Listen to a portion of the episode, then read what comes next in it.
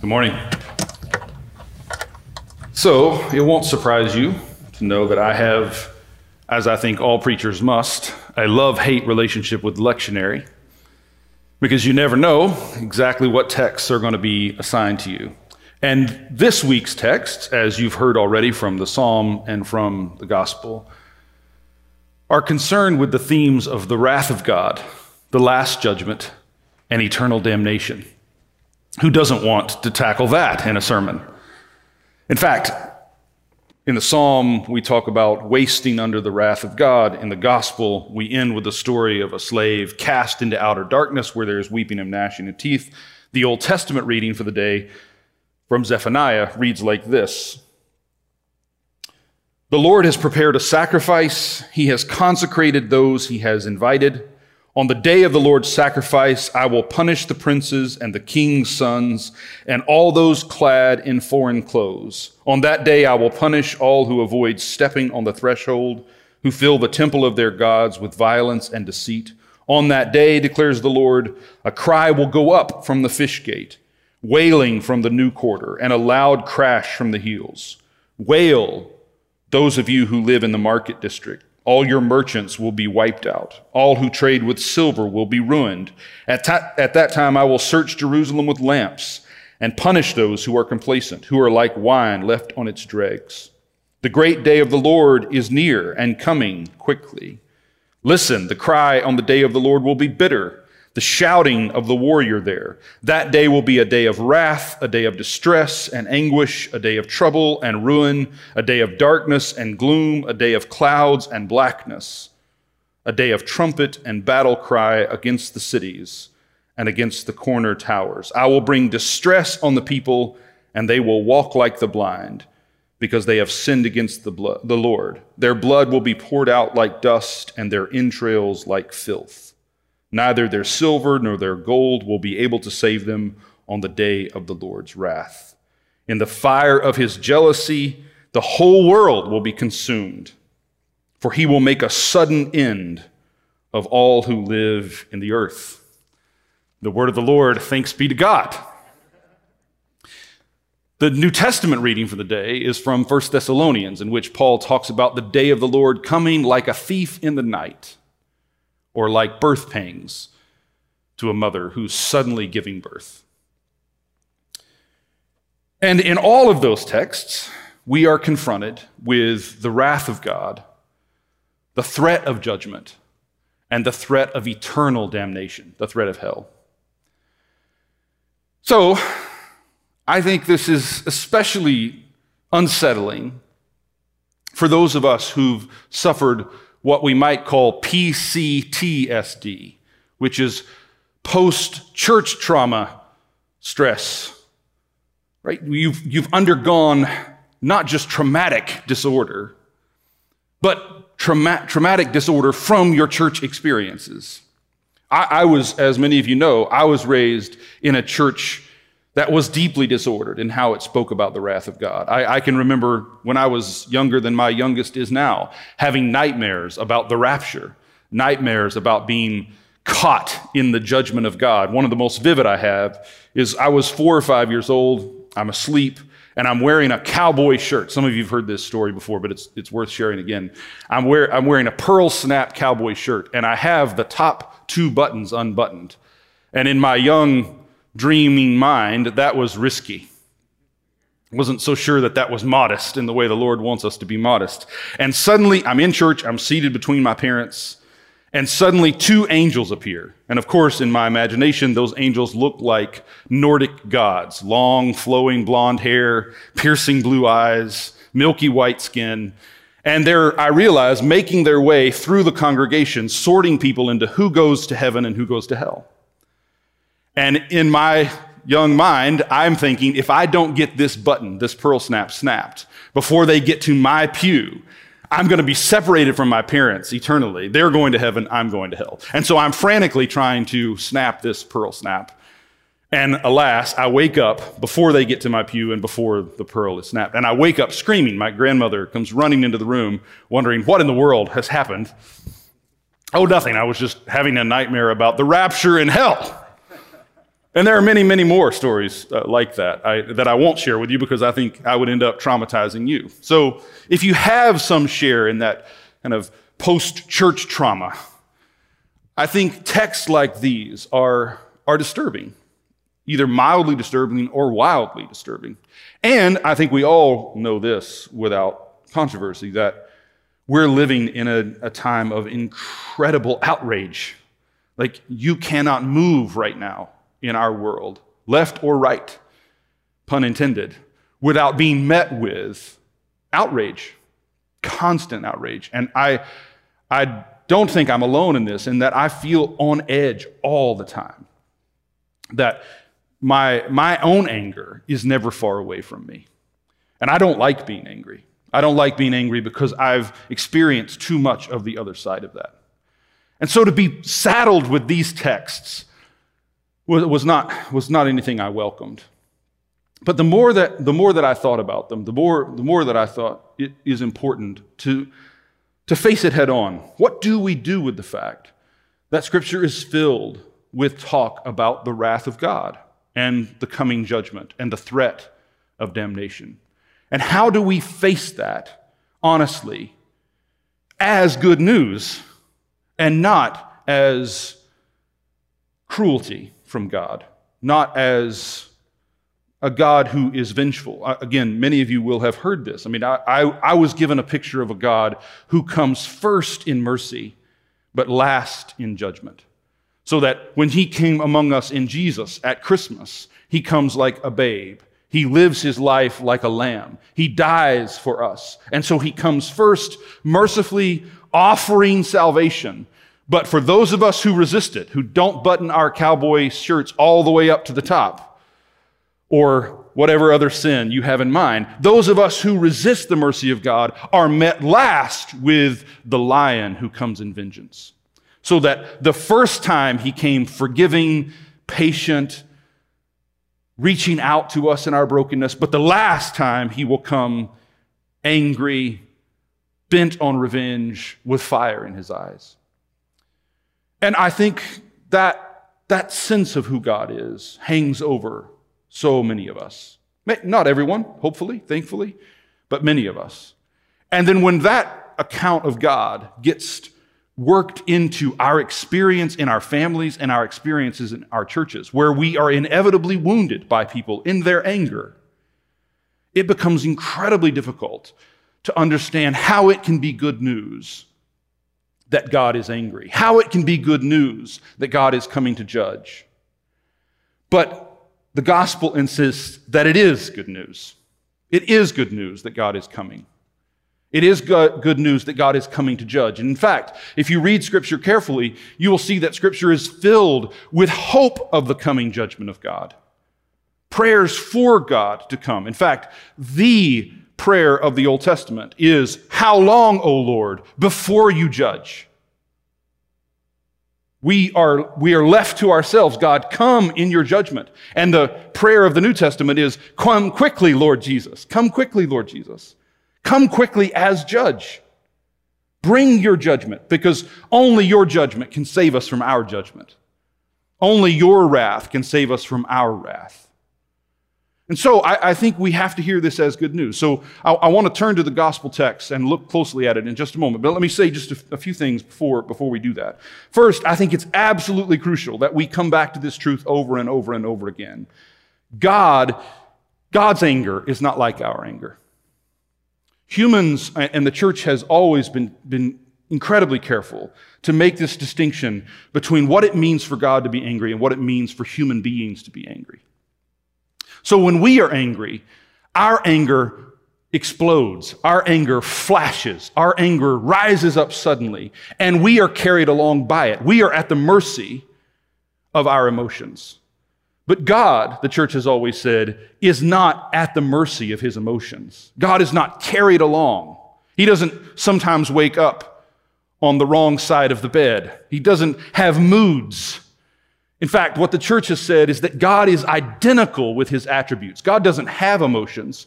God is his own justice. God is his own mercy. God is his own judgment. So that God doesn't have a, a, an emotional life that swings back and forth. He doesn't have moods, much less a mood disorder. He's, he's not bipolar or schizophrenic. God doesn't sometimes feel this way and other times feel that way. God is always internally, eternally consistent with himself.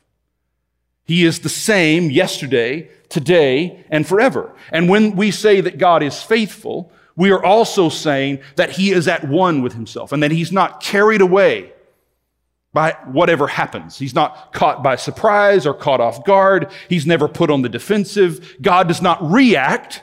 God presides and sovereignly reigns and provides for us. God is not reactive. So before we say anything else, we have to say whatever it means to talk about the wrath of God, it means something very different from talking about our wrath, which again flashes up, explodes, and lashes out against others in reaction. But God's wrath is nothing but a way of naming an aspect of his care for us. George MacDonald says it this way God's wrath is nothing but the furthest reach of his love as we resist it. God's wrath is nothing but the furthest reach of God's love as we are resisting it. So that the difference between the wrath of God and peace with God is not in God, but in us. The fire of God's love, when we resist it, is experienced as wrath, but it remains the purifying love of God. God is not changing, we are changing in response to God. And that means, secondly, God is never angry at us. He's angry for us at what is destroying us. So when we talk about God's anger, we have to understand what it means for God to be angry and how that's different from our anger. But we also have to understand God's anger is never aimed at us personally. It is aimed at what is destroying us personally.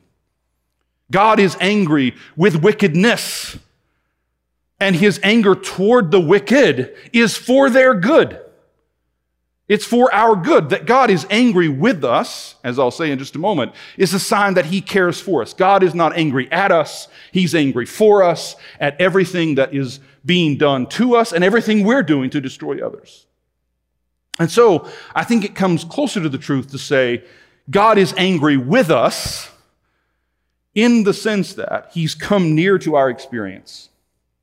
He comes close to our experience to be with us, Emmanuel, God with us, in our anger, so that he can retrain us, so that we can learn to be angry as he is angry and not angry as we are in our sins.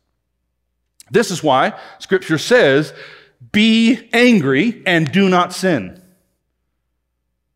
And sometimes it is a sin not to be angry.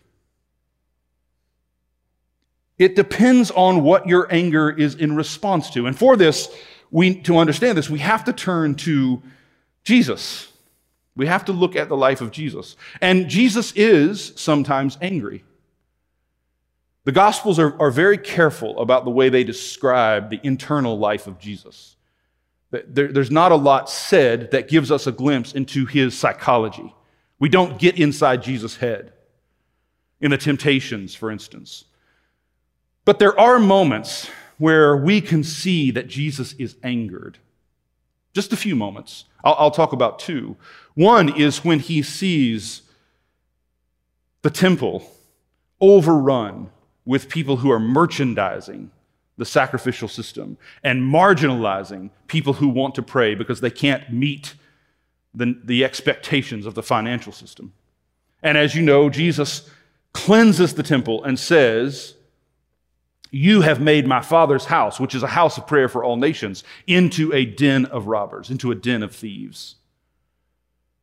And so we see there Jesus' anger, and it reveals, right, that God's anger is like this. Humanly experienced, God, God's anger is like this. But what's, what's important to stress here about Jesus' anger is what it's aimed at. That Jesus is not angry that he is being rejected. This is, this is a striking aspect of Jesus' life. Jesus is constantly met with disrespect and rejection and ultimately betrayal. In those moments, he is never angry because he has no ego. He's not offended that he's not being taken seriously. He's offended that what God has made for all has been taken over and turned into a system that is for a few. So he is angry at the injustice we have made in the world that keeps people from their life with God, that keeps them from the forgiveness and joy that is meant for them. So Jesus is angry as God is angry, but he's not carried along by it. He's not overcome by it. It's an expression of his love for those we are neglecting, those who are suffering because of the systems we've made. That is Jesus' anger. There's another instance at at the tomb of Lazarus, where Jesus is either deeply grieved or angered. It's hard to tell the difference in terms of how to translate the terms. But he sees all of this weeping, and something in him responds. Again, not that he's personally offended, not that his reputation, not that his persona is being questioned. He's grieved and angered at what sin has done to our perception of the world and our understanding of life and death and sorrow and loss. And so we see in the life of Jesus this anger. On the cross, though, Jesus is not angry at those who've abused him. He's praying for their forgiveness. And this, this I think is crucial because a lot of the times when we talk about Jesus on the cross, we talk about him as the victim of God's wrath. That God's wrath is coming against Jesus. But it's nearer the truth, I think, to say that Jesus is the wrath of God, embodied against everything that would destroy us. And when he embodies the wrath of God, he embodies it in sacrifice and forgiveness and words of reconciliation. You noticed in the Old Testament reading today, we're told on the day of the Lord's sacrifice, the wrath of God will come and destroy those who are against God. That prophecy was fulfilled in the life and death of that Nazarene who's hanging on the cross crying, My God, my God, why have you forsaken me? Do not count this sin against them. They don't know what they're doing. Mother, behold your son. Son, behold your mother. The sacrifice God brings, that is his wrath against what we've made of the world, is not a revenging king who slaughters his enemies, but the Messiah who lays down his life for his enemies. And that's what we need to catch in this parable today that there is always a surprise with God. He always fulfills his promises, but he always fulfills his promises in a way that turns out to be infinitely better than we could have imagined. And that's true also of God's threat of his wrath and the threat of his judgment. This is what Jonah knew. You remember, God speaks to Jonah and says, Go to Nineveh and tell them, in 40 days, I'm going to wipe them off the face of the earth. But what does Jonah know? There's always a surprise in the threats of God. And that surprise is always a hidden promise. In whatever God threatens, there is a promise hidden of reconciliation and forgiveness and new life. And Jonah knows this, and that's why he flees. So let's see how that plays out in the gospel text. So we have the story, as you know, as we've heard, of a master who goes away and leaves some of his property with three servants. In this, it's, it's hard to know exactly what a talent represents here, but almost certainly it, it's a way of naming a huge sum.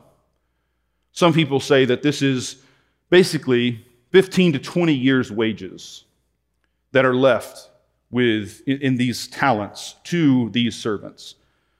It's a huge sum. And so he leaves five with one servant, two with another servant, and one with the last.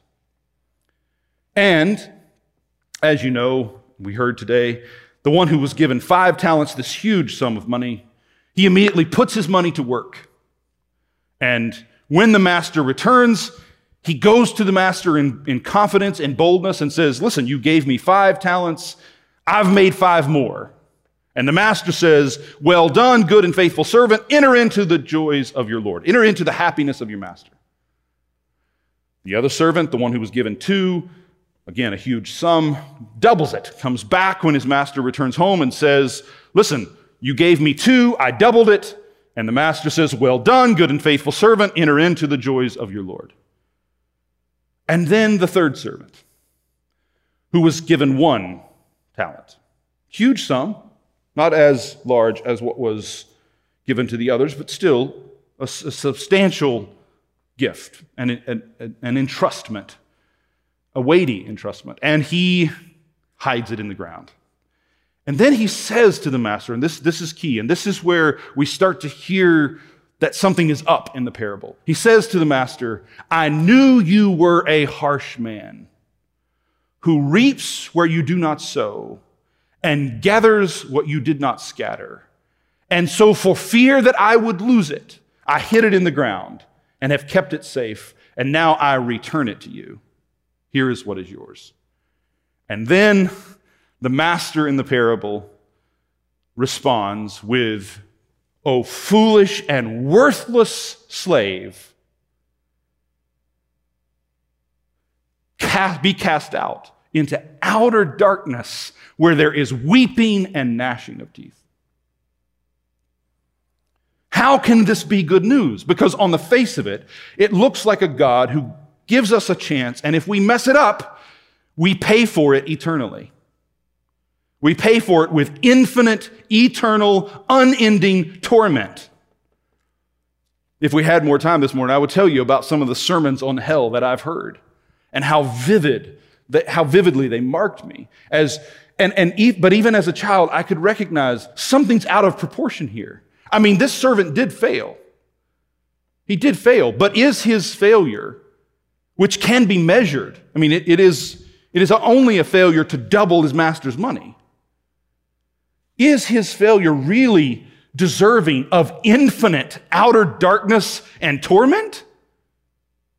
I mean, wouldn't it have been enough to just say, I'm disappointed in you, give me my money back, I won't do that again? It just seems wildly out of proportion. And that's the point. That's the point. Because if we read this parable closely, we will see that there are all kinds of details that open us up to something else is happening than what we're expecting. The first thing is notice the master, he, the master, when he responds to the unfaithful servant, he says, If you knew that I was someone who sow, reaped what I didn't sow and gathered what I didn't scatter, then why didn't you entrust, at least entrust my money to those who could gain interest with it? Notice what he doesn't say back. The servant says, I know you are a harsh man who, reaps where you do not sow and gathers when you do not scatter. But when the master responds to him, he doesn't say, Yes, I'm a harsh man. He says, But if that's true, if you really believe that I, that I reap where I don't sow, why didn't you just entrust it to someone for interest? And then, notice, the master does not ask for the money back that he gives the servants. There's a transition that happens in each one of them. When he entrusts them with his property and then returns, they've doubled it. He doesn't take it back. What he does is make them his equals. Enter into the happiness of the master is a way of saying to them, You're no longer servants. I've entrusted you with my property. And instead of you making a return on the investment for me, you've proven that you're ready to be sons and not slaves. You're ready to, to come into the master's house rather than living outside the master's house and serving me. So, what's happening with this last servant is that he has not yet shaken free of his own projections on his master. He is still, like many of us, so afraid of God, he's afraid to be himself. And what's happening in this moment is a transformation for his sake. And this is the heart of the gospel. If you, if you see the, the, the, larger scope of the Gospel of Matthew and the larger scope of all the Gospels, you start to notice these things. The first is in Matthew's Gospel, the first time the word darkness is used, it's a word of promise about Jesus' ministry, which is just launched. It says, and in this way was fulfilled the promise that those who sat in darkness have seen a great light. Those who sat in darkness have seen a great light. That's how the Gospel opens. And Three times in the Gospel of Matthew, Jesus tells a parable that ends with this formula and they will be cast into outer darkness where there is weeping and gnashing of teeth. But all the way through the gospel, in, in cases that would take hours to unpack, every time there is a judgment like that, it's a reversal of what people expected. And notice in the Gospel of Matthew, whoever preaches next week gets to deal with this. In the Gospel of Matthew, the very next thing that happens is Jesus teaching about the sheep and the goats. And you remember, right? What separates the sheep from the goats is only the care they give to those who are hungry and in prison, those who have been cast out. And what does he say? What you did to the least of these, you did to me. So here's what the gospel teaches that Jesus is not only the master who entrusts us with his gifts so that we can become sons and daughters with him, but he's also the servant who gets cast out. He is the one who goes into outer darkness. Do you know how the gospel, the last time the word darkness is used in the gospel of Matthew? Jesus is on the cross. Darkness descends over the city. And in the darkness, Jesus cries out, My God, my God, why have you forsaken me? He is the servant we cast out because he was worthless. So that Jesus is not only the master who threatens to punish us if we're not faithful, he suffers the punishment of those who reject him on our behalf and in our stead. He is the servant cast out in outer darkness, so we're not alone. And notice what the servant said in his own accusation against God. There is the seed of the promise. You are a God who reaps where you did not sow and gathers where you did not scatter. And this is what tells us, right? God is not simply rewarding or punishing us for how well we perform. He's not, he is the God of sowing and reaping. But more than that, he's the God who reaps where he does not sow who brings life from the dead. It is true that the way we live has consequences. It is more true that in spite of the way we live, we remain open to the God who is relentlessly merciful and forgiving, who comes to us even when we turn away from him and finds us however far we run from him. So if we are this servant who is so afraid of God that we can't be ourselves. He, instead of simply casting us out into the outer dark, He comes into the outer dark with us and begins to reap where He did not sow. Begins to give us what we did not earn. Begins to afford us what we have failed to accomplish. And the master says something, almost done. The master says something back to this servant. He says, Jesus, giving an explanation of the parable, says, Those who have much will be given more, and those who have nothing, even that will be taken away from them. Those who have nothing, even that will be taken away from them. Now, what sense does that make?